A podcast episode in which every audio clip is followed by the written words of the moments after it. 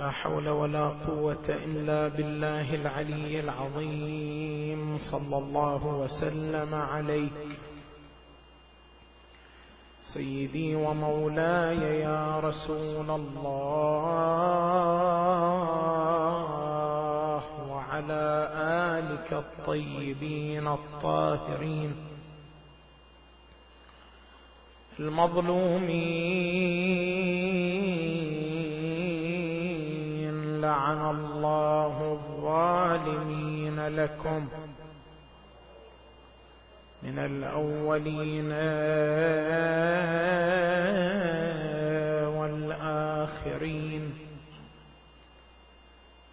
يا ليتنا كنا معكم فنفوز والله فوزا عظيما. من يلهه المرديان المال والأمل.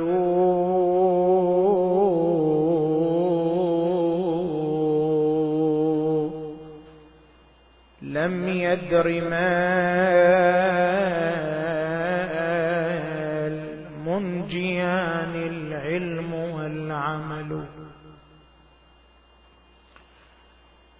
يا منفق العمر في عصيان خالقه.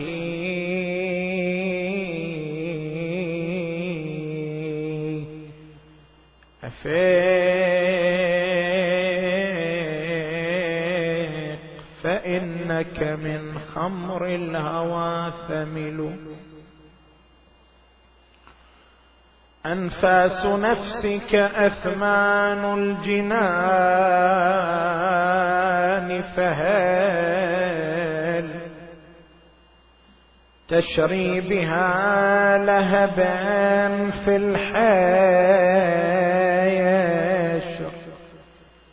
يشتعلون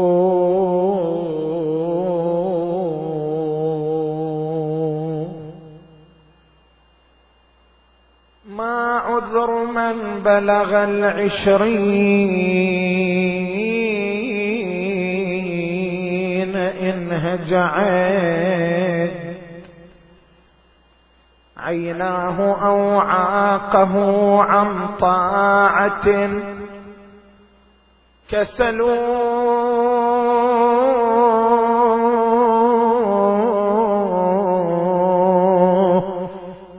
كنت منتهجا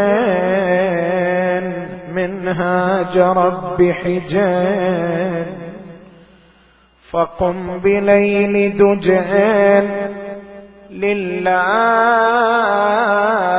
لله تنتفلوا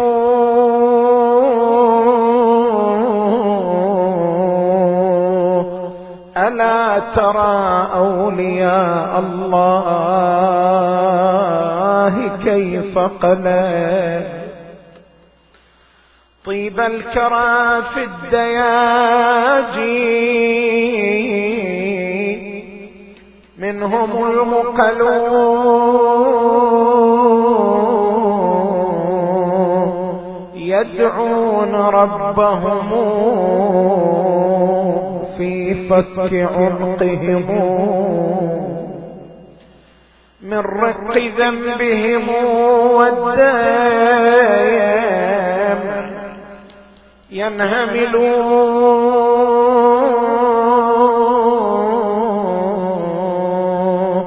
يقال مرضى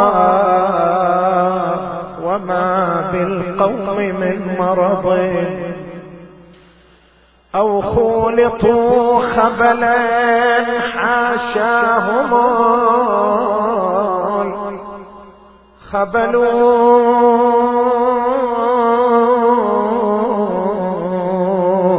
إن ينطقوا ذكروا أو يصمتوا فكروا أو يغضبوا غفروا أو يقطعوا وصلوا أو يظلموا صفحوا أو يسألوا سمحوا أو يوزنوا رجحوا أو يحكموا عدلوا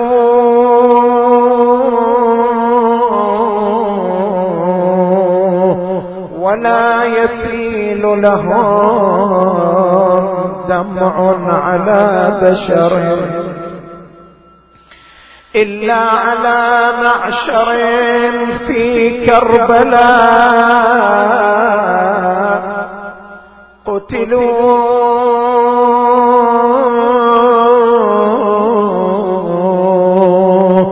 ذاقوا الحتوم بأكناف الطفوف على رغم الأنوف ولم تبرد لهم غلل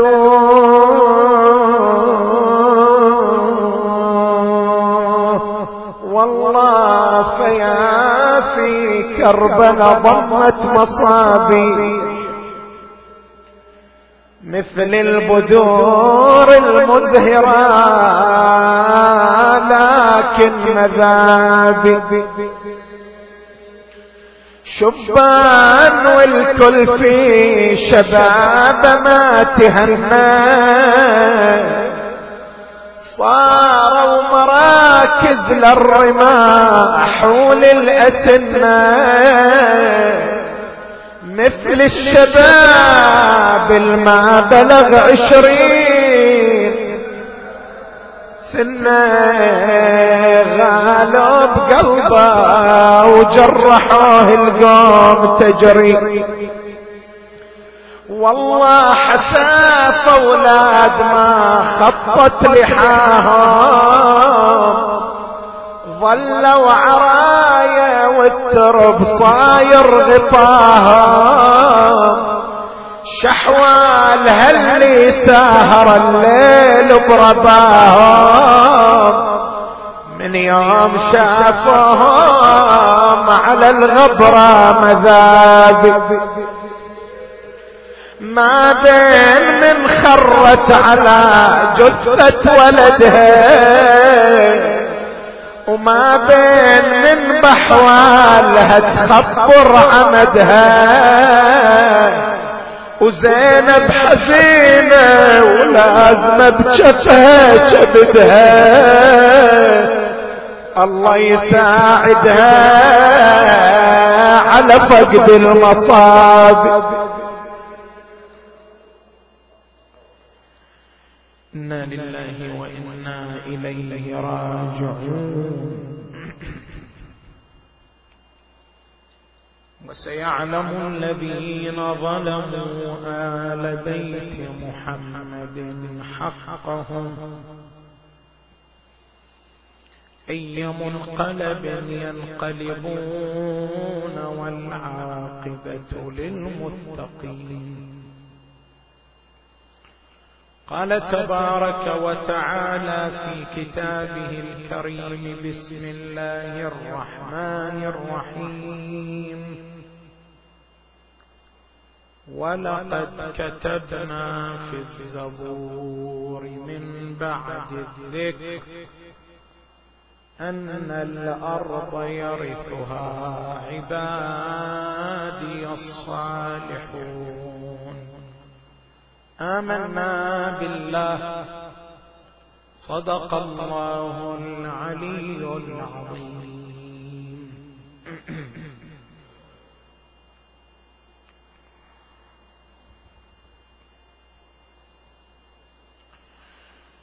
من جملة الدعاوى الزائفة.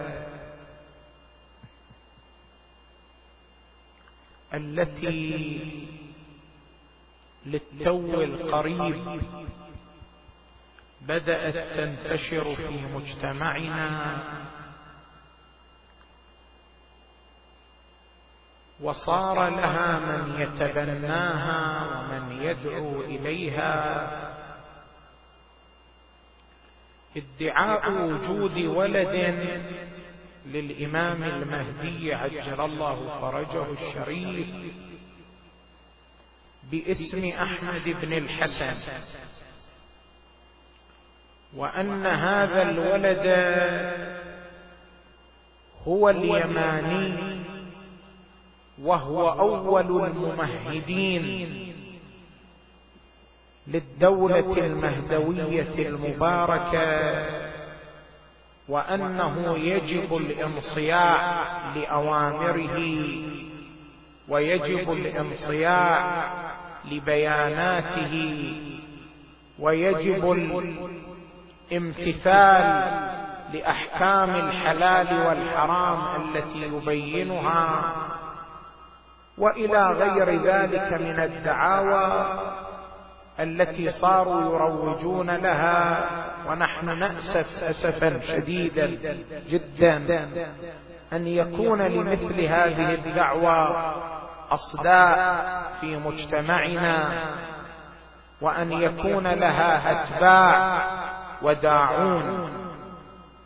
لذلك نحن نقف عندها حتى نحصن أنفسنا تحصينا تاما. تجاه ما يدعيه هؤلاء. وأول نقطة نحتاج أن نقف عندها هي أن الإمام عليه السلام في زمن غيبته هل له ذرية أساسا؟ بحيث لو ادعى شخص أنه من ذرية الإمام عليه السلام هل هنالك مجال لسماع دعواه أم أن الإمام عليه السلام لا ذرية له في زمن غيبه إذا نحن نحتاج أن ننطلق من هذا المنطلق. أن الإمام له ذرية في زمن الغيبه أم لا؟ أصحاب هذه الدعوى يستدلون على وجود الذرية للإمام عليه السلام بخمسة أدلة. الدليل الأول يستدلون بما ورد من الروايات. الدالة على استحباب النكاح والزواج. كقول النبي صلى الله عليه وآله النكاح سنتي فمن رغب عن سنتي فليس مني وبما أننا نعتقد أن الإمام المعصوم عليه السلام لا يترك مستحبا ولا يترك كما لا يترك واجبا فمقتضى ذلك أن يكون الإمام عليه السلام متزوجا. وإذا كان متزوجا كانت له ذرية بمقتضى الوضع الطبيعي. فهذا الدليل ينتهي بنا إلى القول بوجود ذرية للإمام المهدي عليه السلام في زمن غيبه نحن نقول بأن هذا الدليل دليل مزيف من ناحيتين ناحية الأولى أن النكاح وإن كان مستحبا في نفسه الزواج وإن كان مستحبا في نفسه. إلا أن الاستحباب هو الحكم الأولي وقد يكون للزواج حكم ثانوي فقد يكون الزواج بحسب العوارض الطارئة عليه. قد يكون واجبا قد يكون مستحبا قد عفوا قد يكون مكروها قد يكون حراما. الزواج بحكمه الاولي وإن كان مستحبا بلا ريب إلا أنه قد يكون واجبا. كما لو خاف الإنسان على نفسه من الوقوع في المعصية إن لم يتزوج فإن الزواج في حقه يكون واجبا لأنه يكون مستحبا. وقد يكون الزواج محرما كما لو توقف على مقدمات محرمة صاحب الجواهر قدس الله نفسه الزكيه يقول لو كان الزواج يؤدي إلى ترك الحج الواجب فإنه يكون محرم.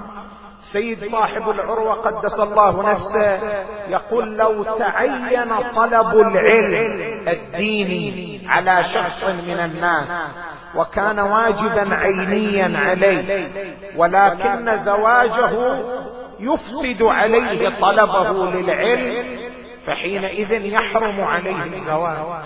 الزواج. بحسب العنوان الأولي نعم هو مستحب.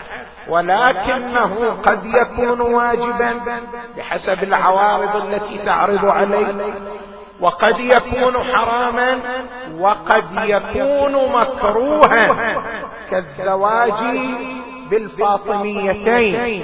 فلو تزوج شخص بامرأة من ذرية رسول الله صلى الله عليه وآله وأراد أن يتزوج بثانية من ذرية النبي أن زواجه يكون مكروها لأنه يكون مستحبا.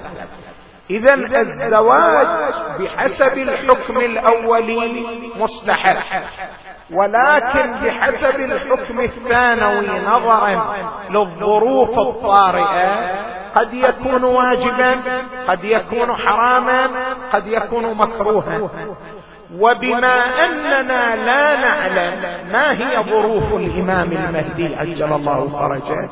لذلك لا نعلم ما هو حكم الزواج في حقه. فلعل الله تعالى قد كلف الإمام المهدي بعدم الزواج حتى يبقي على نفسه في إطار السرية فيكون الزواج في حقه ماذا؟ محرما لا أنه يكون مستحبا. اذا إثبات أن الزواج مستحب لأجل إثبات أن الإمام المهدي متزوج. هذا يتوقف على معرفة ظروف الإمام عليه السلام وأن الإمام لا يمنعه مانع من ماذا؟ من الزواج المستحب وهذا لا ليس لأحد أن يصل إليه. هذا من ناحية.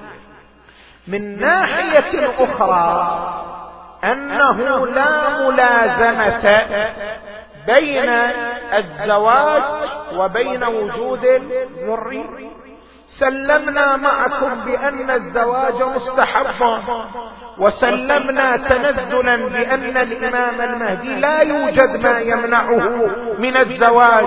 فالزواج في حقه مستحب وهو لا يترك المستحب وقد تزوج. إلا أننا من أين نثبت أن له ذرية لأنه تزوج؟ من أين نثبت؟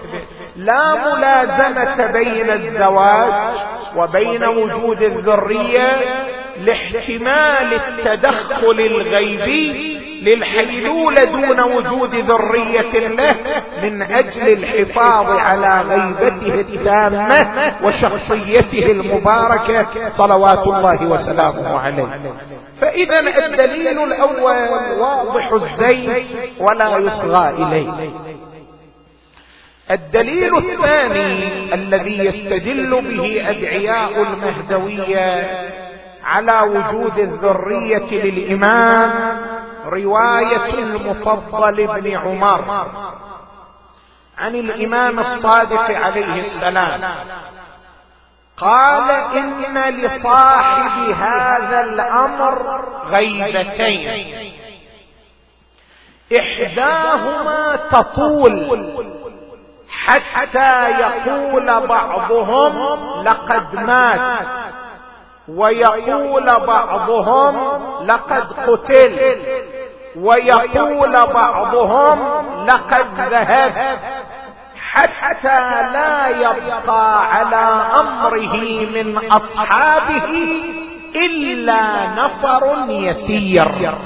يعني ستسود حالة شك عامة في وجود الإمام عليه السلام. البعض سيقول مات البعض سيقول سيقتل قتل بعض يقول ذهب وهكذا. حتى لا يبقى على أمره من أصحابه إلا نفر يسير. موضع الشاهد في الرواية. ولا يطلع على موضعه أحد. من ولده ولا غيره إلا المولى الذي يلي أمره. هذا الذيل من الرواية. صريح جدا في وجود ولد للإمام في زمن الغيبة وأنهم لا يطلعون على موضعه في زمن غيبه ولا يطلع على موضعه أحد من ولده. اذا الامام في زمن الغيبه الطويله موجود وله ولد إلا أن الولد لا يطلعون على موضعه ولا يطلع على موضعه إلا الخادم الموكل بخدمته عليه السلام. فهذه الرواية تدلنا بدلاله واضحة صريحة على وجود الذرية للإمام. وبالتالي لو جاءنا شخص وادعى أنه من ذرية الامام فدعواه محتمله ويصح الإصغاء لدعواه أنها صحيحة أو غير صحيحة. إحنا نقول هذه الرواية أيضا لا يصح الاستناد إليها. لماذا؟ لأن هذه الرواية مصحفة. شلون مصحفة؟ يعني حدث تغيير في كلمة من كلماتها. شلون اكتشفنا أن هذه الرواية مصحفة؟ رواية المفضل بن عمر رواها علمان من؟ أعلام الشيعة في كتابين من أهم الكتب التي تناولت مسألة الغيبه رواها الشيخ الطوسي عليه الرحمة شيخ الطائفة. في كتابه الغيبه بالصياغة التي قرأناها. هذه منقولة عن كتاب الشيخ الطوسي. ورواها الشيخ النعماني قدس الله نفسه في كتابه الغيب أيضا وهو من علمائنا المتقدمين. روى هذه الرواية مع اختلاف كلمة. شنو الكلمة؟ تلك الرواية تقول ولا يطلع على موضعه أحد من ولده. الرواية اللي يرويها الشيخ النعماني ما هي؟ ولا يطلع على موضعه أحد من ولي ولا غيره. يعني ماذا؟ لا الاولياء ولا الاعداء يتمكنون من معرفة موضعه في زمن الغيبة. فعلى ضوء الرواية الثانية لا تدل الرواية على ماذا؟ على وجود ولد للإمام. ونحن نقول بأن الرواية الثانية هي الاصح الصياغه الثانية هي الاصح ليه؟ شوف تأمل شلون تقول الرواية. ولا يطلع على موضعه أحد من ولده ولا غيره. ضمير المفرد يرجع إلى ماذا إذا كان الضمير يرجع إلى الولد مفروض يصير ماذا؟ ولا غيرهم لا يطلع على موضعه أحد من ولده ولا غيره.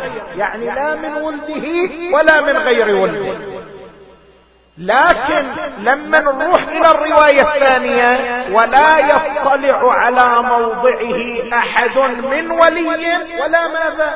ولا غيره. صير الإفراد إفراد الضمير متناسب مع ماذا؟ مع كلمة ولي. وهذا يوجب ترجيح النسخة الثانية على النسخة الأولى. فلا تصح النسخة الأولى أن تكون دليلا لإثبات وجود ذرية للإمام عليه السلام. هذا الدليل الثاني. صلوا على محمد وآله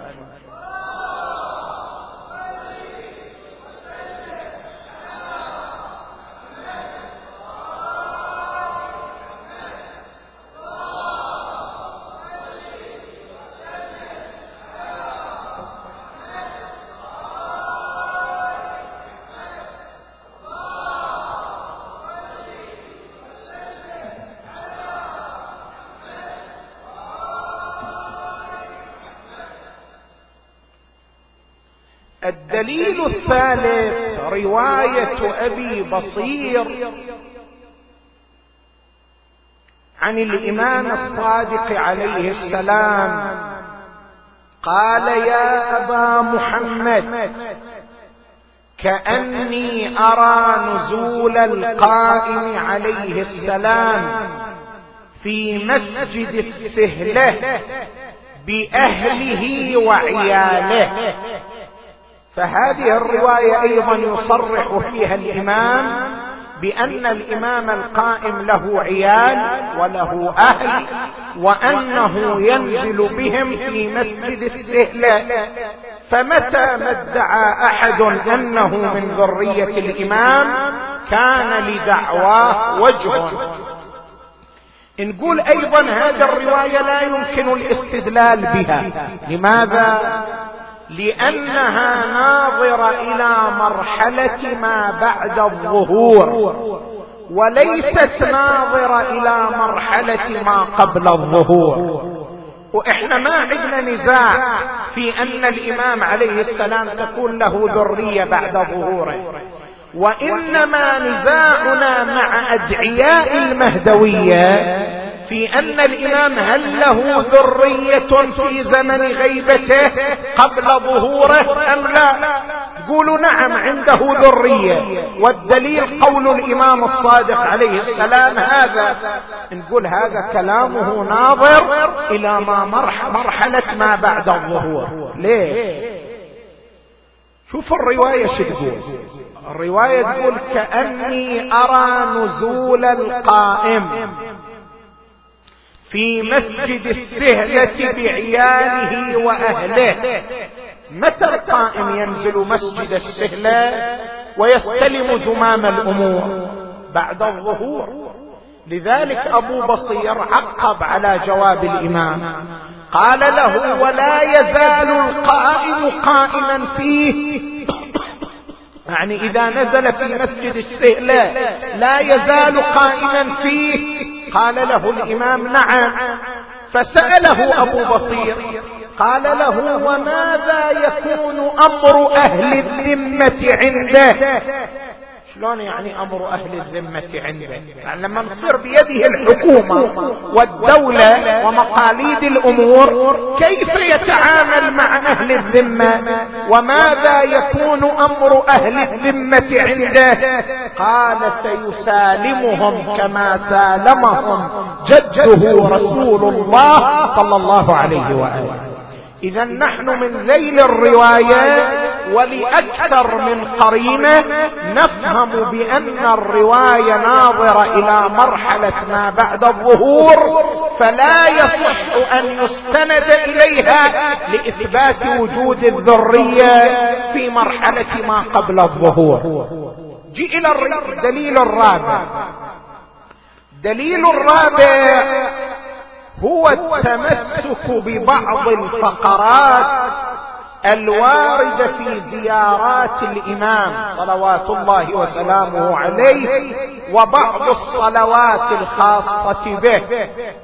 مثلا ورد في كتاب البحار الشيخ المجلسي عليه عليه الرحمه ينقل عن الكتاب الغروي العتيق. كتاب الغروي العتيق من مؤلفه؟ لا نعلم. عتيق ماذا يعني؟ لا نعلم. في أين عثر عليه الشيخ المجلسي؟ هم لا نعلم. عمن ورد هذا الكلام هم لا نعلم. فقط هو ينقل من هذا الكتاب صلاة على الإمام المهدي عليه السلام. جاء فيها اللهم صل على ولاة عهده وعلى الأئمة من ولده. فهذا النص صريح. في أن الإمام له ولاة عهد وله أئمة من ماذا؟ من ولده يعني أن له من الولد من هم أئمة. هذا نص. النص الآخر الذي ينقله الشيخ ابن المشهدي عليه الرحمة من علمائنا المتقدمين في كتابه المزار وكتابه المزار من كتب المزار المهمة اللي اشتملت على زيارات المعصومين. ينقل توقيعا عن الإمام الحجة عجل الله فرجه. جاء فيه. وأعطه في نفسه وذريته وشيعته ورعيته وخاصته وعامته وعدوه وجميع أهل الدنيا. ما تقر به عينه. الإمام عليه السلام يعلمنا أن ندعو له أن يعطيه الله في نفسه وفي ذريته ما تقر به عينه. اذا فالإمام له ذريه صلوات الله وسلامه عليه. ومتى ما ادعى شخص أنه من ذرية الإمام فدعواه محتملة الصحة وينبغي الإصغاء إليها. إحنا نقول هذان نصان لا يمكن التمسك بهما أيضا لإثبات وجود الذرية في زمن الغيبة الكبرى. لماذا؟ لأن النصين غاية ما يثبتانه يثبتان أصل وجود الذرية للإمام. وأما أن هذه الذرية موجودة الآن أو أن هذه الذرية ستوجد بعد ظهوره فالنصان قاصران عن إثبات ذلك. غاية ما يثبته النصان يثبتان وجود ذرية للإمام. أما أن الذرية موجودة الآن فالنصان قاصران عن إثبات ذلك ولا يمكن لأحد أن يستند إليهما لإثبات وجود ذرية الإمام المهدي في زماننا هذا. فالدليل الرابع أيضا زائد. نجي إلى الدليل الخامس وهو أهم ادلته الآن دول أدعياء المهدوية أصحاب أحمد بن الحسن أهم دليل يستندون إليه ويبنون عليه دعواهم ويروجون له بين الناس في القطيف وخارجها الوصية الصادرة عن النبي الأعظم محمد صلى الله عليه وسلم.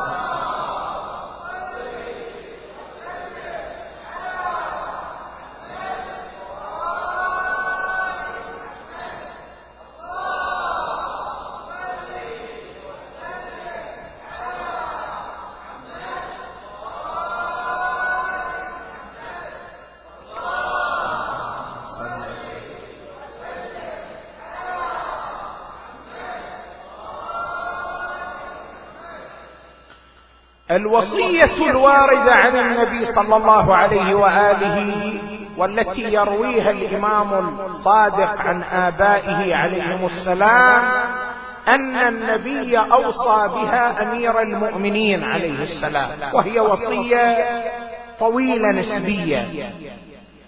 في أولها قال يا علي إنه سيكون من بعدي إثنا عشر إماما. ومن بعدهم إثنا عشر مهديا. اذا هناك أئمة وهنالك مهديون. وهؤلاء المهديون سيكونون في ظل الإمام المهدي عليه السلام.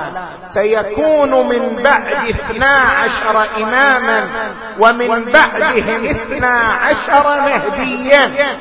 إلى أن يقول النبي في آخر الوصية فإذا حانت منه الوفاة يقصد الإمام المهدي عليه السلام. فإذا حانت منه الوفاة فليسلمها إلى ابنه أول المقربين وله ثلاثة اسام اسم كاسمي واسم كأبي أحمد وعبد الله والاسم الثالث المهدي. فهذا الذي يكون أول ممهد هو ابن الإمام عليه السلام واسمه أحمد واسمه أيضا المهدي. لذلك هم يقولون هذه الرواية صريح فيما يدعيه الآن أحمد بن الحسن من أنه ابن الإمام المهدي وأنه أول من بيده مقاليد الأمور ولذلك يجب الانصياع إليه لأنه أول الممهدين الذين أشار إليهم النبي صلى الله عليه وآله. هذه الوصية عمدة الدليل الذي يستندون إليه لإثبات ذرية للإمام وأن هذه الذرية أولها هو أحمد الذي يدعي المهدوية الآن. هذه الوصية كيف نجيب عنها؟ هنا عندنا ملاحظات أربع على هذه الوصية. الملاحظة الأولى أن سند هذه الوصية مشتمل على عدة من المجاهيل. شنو يعني عدة من المجاهيل؟ يعني مشتمل السند على أسماء لم يذكر لهم أثر في علم الرجال ولا في علم التاريخ. أشبه بالأسماء الوهمية التي لا يعلم عنها شيء. وعلى ذلك يحتمل أن تكون هذه الأسماء أسماء مختلقة وهمية لا نصيب لها من الواقع. وبالتالي فهذه الرواية لا نعلم من أين جاءتنا ولا من أين وصلتنا ولا من أي طريق وردت إلينا.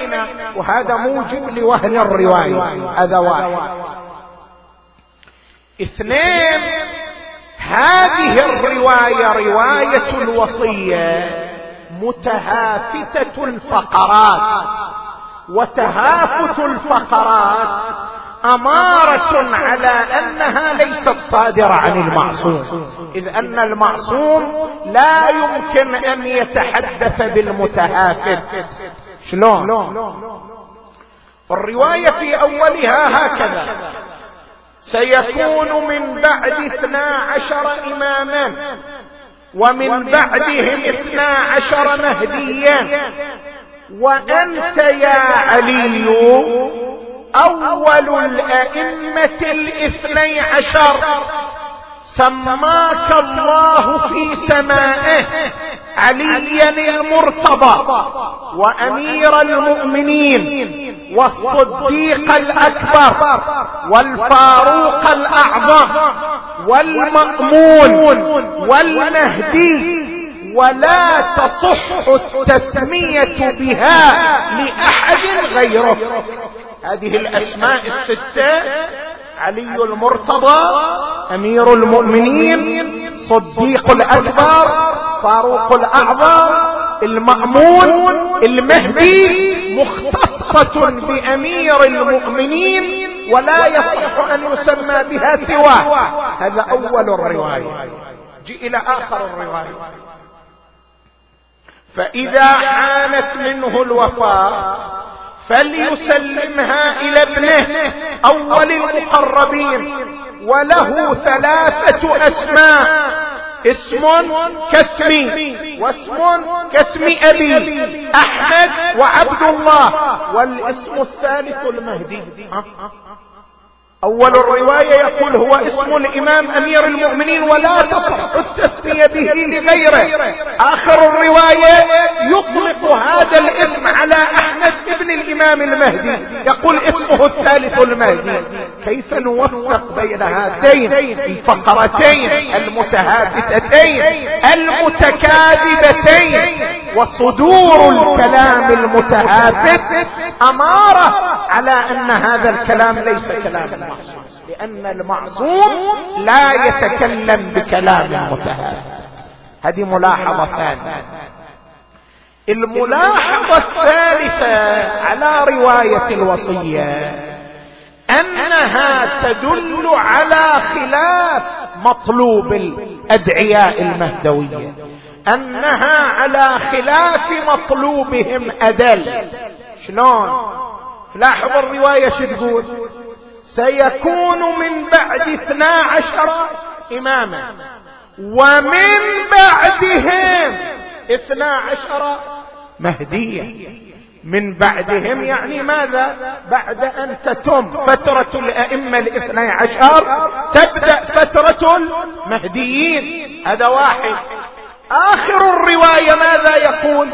آخر الرواية يقول فإذا حانت منه الوفاة فليسلمها إلى ابنه أول المقربين منه. اذا هذا أحمد على هذه الرواية الذي ستكون بيده مقاليد الأمور. متى ستكون بيده مقاليد الأمور؟ بعد وفاة الإمام بينما الذين يدعون المهدوية وأنهم أول الممهدين يدعونها الآن في زمان وجود الإمام صلوات الله وسلامه عليه ويتمسكون بهذه الرواية وهذه الرواية نفسها تكذبهم وتبين زيفهم وأنهم دجالون كذابون. هذه ملاحظة ثالثة. الملاحظة الرابعة على رواية الوصية. هي الملاحظة التي أثارها الشيخ الحر العاملي قدس الله نفسه والشيخ الحر العاملي صاحب الفضل الكبير على الفقه الشيعي وعنده كتاب اسمه وسائل الشيعة ولا يستطيع مرجع من المراجع أن يستنبط حكم شرعي واحد من غير الرجوع إلى كتاب وسائل الشيعة. وسائل الشيعة سند الفقهاء سند المراجع. وهذا الفقه الآن يعتمد على كتاب الشيخ الحر العاملي بدرجة أولى الشيخ الحر العاملي عنده كتاب في الرجعة كتاب نفيس. اسمه الإيقاظ من الهجعة. شيخ الحر يتعرض في هذا الكتاب إلى هذه الرواية ويقول بأن الروايات التي تدل على وجود ممهدين مهديين عفوا. بعد الإمام المهدي عليه السلام ويكون الأمر لهم وتدل على أن هنالك أئمة من ولده عليه السلام.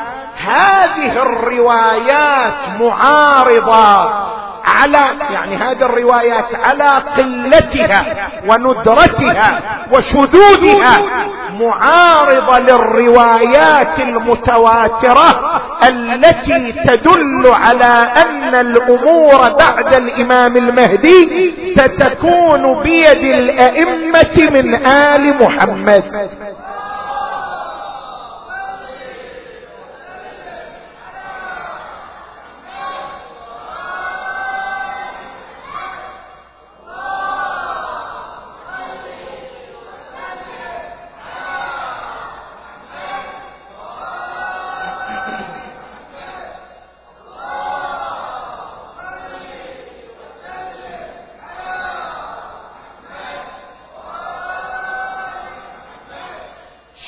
مقصود الشيخ الحر العاملي عليه الرحمة من الروايات المتواترة التي تعارضها رواية الوصية. مقصود روايات الرجعه روايات الرجعه روايات متواترة. ليش تعارضها رواية الوصية؟ لأن رواية الوصية تقول بأن الأمر بعد الإمام سيكون لمن؟ لولده. بينما روايات الرجعه تصرح بأن الأمر بعد الإمام المهدي سيكون لسيد الشهداء الحسين عليه السلام. عندما تحدث الإمام الصادق عليه السلام في رواية عنه عن الرجعه فقال له السائل من أول من يخرج؟ تقول أكو رجعه وناس يعودون ويخرجون. قال يخرج الحسين بن علي على إثر القائم عليه السلام. أول من يخرج وتكون له الأمور هو الإمام الحسين. في رواية أخرى عن الإمام الصادق عليه السلام يقول فيها ويقبل الحسين بن علي في أصحابه الذين قتلوا معه ومعه سبعون نبيا كما بعثوا مع موسى بن عمران عليه السلام فيدفع إليه الخاتم. الامام المهدي يدفع له خاتم الإمامة. فيدفع إليه الخاتم ويكون الحسين هو الذي يلي غسله وحنوطه وكفنه ويواريه في ملحودته هذه الرواية تصرح بأن الحسين هو الذي سيقوم بأعباء الأمور بعد الإمام المهدي أيضا عندنا رواية ثالثة عن الإمام الصادق عليه السلام يقول فإذا حان من. فإذا جاء الحجة الموت يكون الذي يغسله ويكفنه ويحنطه ويدليه في ملحودته الحسين بن علي ولا يلي الوصي إلا الوصي. هذه الرواية تصرح بأن الذي ستكون له الأمور بعد الإمام المهدي وهو الوصي الذي سيتكفل بالوصي والإمام الحسين عليه السلام. وهذه روايات الرجعه روايات متواترة. فلما تجينا رواية تقول هناك أئمة من ولد الإمام المهدي وأن الأمر سيكون لهم. هذه الروايات لا يمكن أن نأخذ بها لأنها معارضة للروايات المتواترة. إذا من يدعي وجود ذرية للإمام المهدي في زمن الغيبة الكبرى لا يمتلك دليلا واحدا على وجود الذرية له بل سنثبت إن شاء الله تعالى بأن الأدلة تدل على عدم وجود الذرية. لا أن الأدلة فقط لا تدل على عدم الوجود تدل على عدم الوجود. سنثبت ذلك. فالأدلة التي استند إليها هؤلاء مزيفة ومن يدعي أنه ابن الإمام عليه السلام فهو كاذب دجال مزيف لا يصح كلامه. لا يلي الوصي إلا الوصي. لا يلي صاحب الزمان إلا الحسين عليه السلام. لذلك تسمع يقول له من الذي ادخلك الدار والأبواب مغلقة. قال الذي جاء بي من أرض المدينة. إلى أرض خراسان هو الذي أدخلني الدار والأبواب مغلقة. وصي لا يليه إلا وصي. معصوم لا يليه إلا معصوم. إمام لا يليه إلا إمام. يقول دخل ذاك الغلام داخل الدار. وغريب الغرباء ممدد على فراش الموت. فلما رآه الإمام الرضا حاول أن يتحرك من مكانه. ولكن السم أوهى جسده المبارك. أقبل إليه الإمام الجواد. أنت تدري الإمام الرضا غريب ليس معه أحد من أهله. ليس معه أحد من عشيرته أبدا. فقط معه في الدار تلك اللحظة أبو الصلت الهروي. فقط. وجا الإمام الجواد لما رآه الإمام الرضا بعد الفراق. أراد أن يحتضنه. انكب الإمام الجواد عليه احتضن والده إلى صدره. صار كل منهما يعانق الآخر ويقبل الآخر. التفت أبو الصلت الهروي قال مولاي من هذا الغلام؟ قال يا أبا الصلت هذا إمامك المعزى محمد الجواد هذا صاحب العزاء هذا صاحب المصيبة. تقول الرواية التفت الإمام الرضا إلى ابنه الإمام الجواد قال بني بني أنزلني من على فراشي. الإمام الجواد لما رأى أحوال الإمام الرضا رق قلبه لحاله. لماذا لما ابى أنزلك من على الفراش؟ أنت شيعي موالي لما تزور غريب الغرباء. تقرأ في زيارة الإمام الرضا المعروفه بالزيارة الجوادية. تقرأ هذه الفقرة. السلام على الإمام الرؤوف. السلام على من هيج أحزان يوم الطفوف. شلون هيج أحزان يوم الطفوف في هاللحظات هذه؟ لما قال لولده انزلني من على جوادي انزلني من على فراشي. لما أبى قال لأموت كما مات جدي الحسين. عفيرا على التراب. أنزله الإمام الجواد. فتمدد إمامنا الرضا على تراب الأرض. وصار يعالج حرارة السام إلى أن فاضت روحه المباركة الا واماما وعليا وغريبا. رجع الإمام الجواد إلى المدينة بعد أن قام بتغسيل والده وتجهيزه ومواراته. رجع إلى المدينة أمر بنصب العزاء في دار الإمام الرضا. يقول المؤرخون دور بني هاشم كانت قريبة من بعضها البعض. شايف ادي المنطقة اللي بين الحرم الشريف وبين البقيع عند باب جبرائيل؟ هنا كانت بيوت بني هاشم قريبة من بعضها البعض. لذلك لما أعلن الإمام الجواد الناعية في دار الإمام الرضا. وصل صوت الناعل ايعاعية إلى بيوت بني هاشم. هناك عزاء هناك مصيبة هناك نائحة في دار الإمام الرضا. كان في المدينة يوجد علي بن جعفر. علي بن جعفر عم الإمام الرضا. أقبل إلى دار الإمام الرضا طرق الباب جاءت إليه الجارية.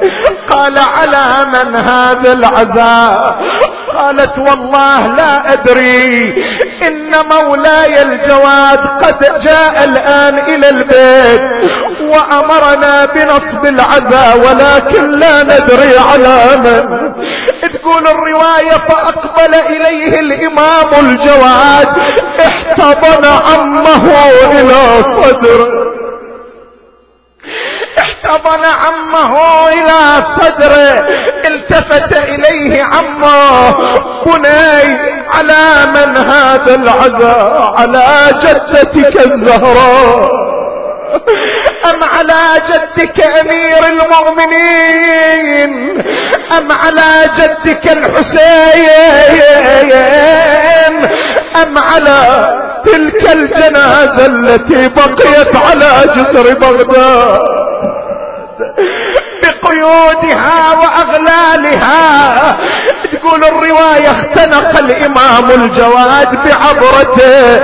ضم عمه إلى صدره نادى يا عين عظم الله لك الأجر فلقد مات والدي الرضا غريبا مسموما لما سمعنا بنات الإمام تصارخن وابتا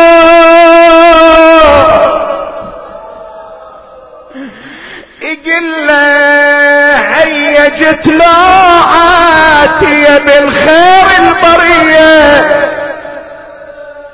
قل لي على تنصب عدي يا ابني مصايبنا عظيمة تشيب الشاب. نبكي على ضلعين مكسورة ورا الباب. لولا الجنين اللي تعفر فوق لا تعب لو قد جدنا اللي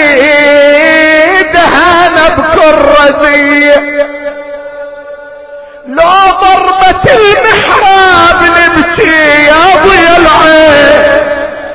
لو لجل عمنا الحسن لو نبكي على حسين.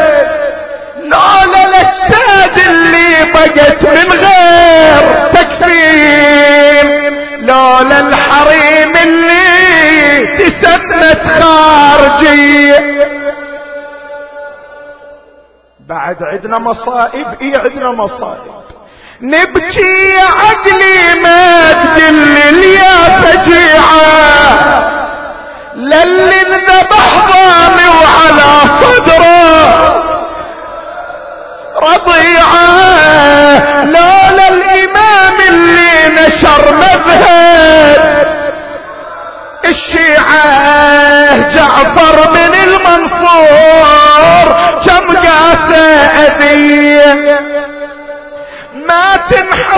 يا ابني مصايبنا بتعداد. الله يمسون امتلت شبان وأولاد.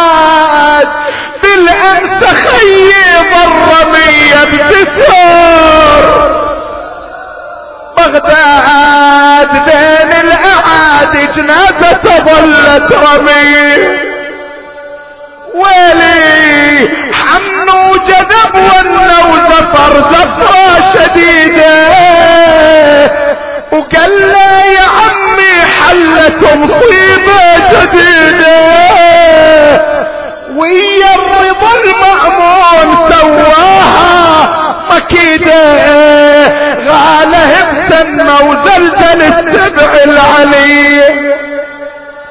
مسموم ما تبدار. غربة ولا حضرتوا يا ليتكم يا ولاد أبو طالب نظرتوا ويا ليت شلتوا جنازته وقبره حفرتوا محلى الأهل حال النعش تمشي سوي ويلي ويلي على اللي عذب المأمون حاله حاله كم عاهد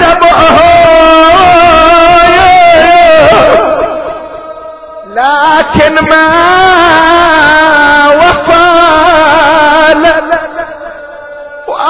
واخر افعال انه بالسم غاله